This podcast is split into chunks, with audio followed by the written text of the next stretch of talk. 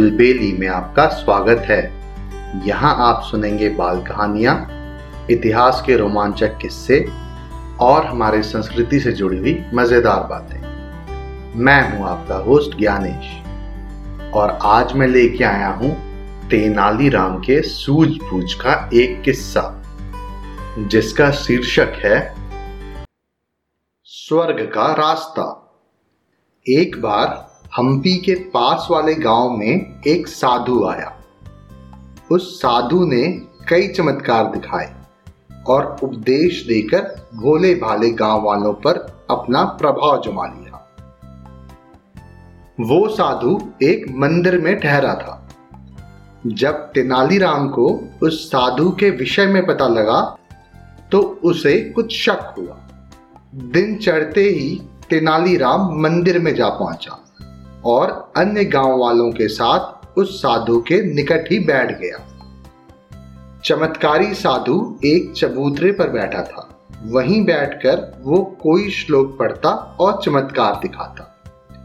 कुछ देर बाद तेनाली को लगा कि ये साधु तो एक ही श्लोक बार बार पढ़े जा रहा है।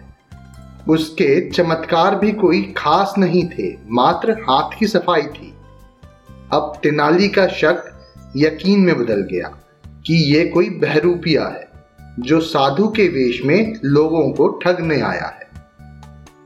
कुछ सोच विचार कर तेनाली एकदम से साधु की ओर झुका और उसकी सफेद दाढ़ी का एक बाल तोड़ दिया।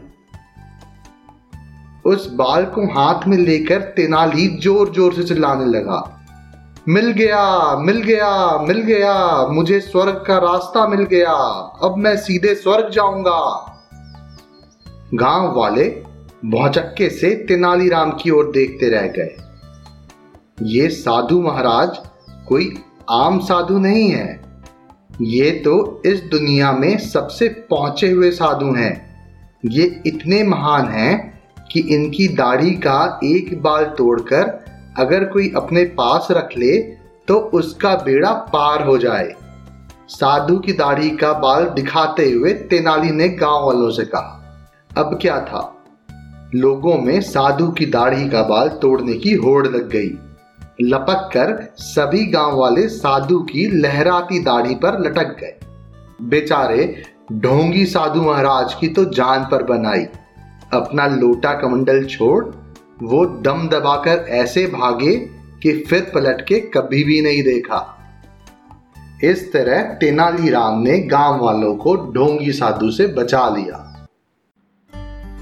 मुझे उम्मीद है आपको ये कहानी पसंद आई होगी। ऐसी और कहानियां सुनने के लिए हमारे चैनल को लाइक और सब्सक्राइब करें। इस कहानी को ज्यादा से ज्यादा शेयर करें। जल्दी मिलते हैं एक और नई कहानी के साथ।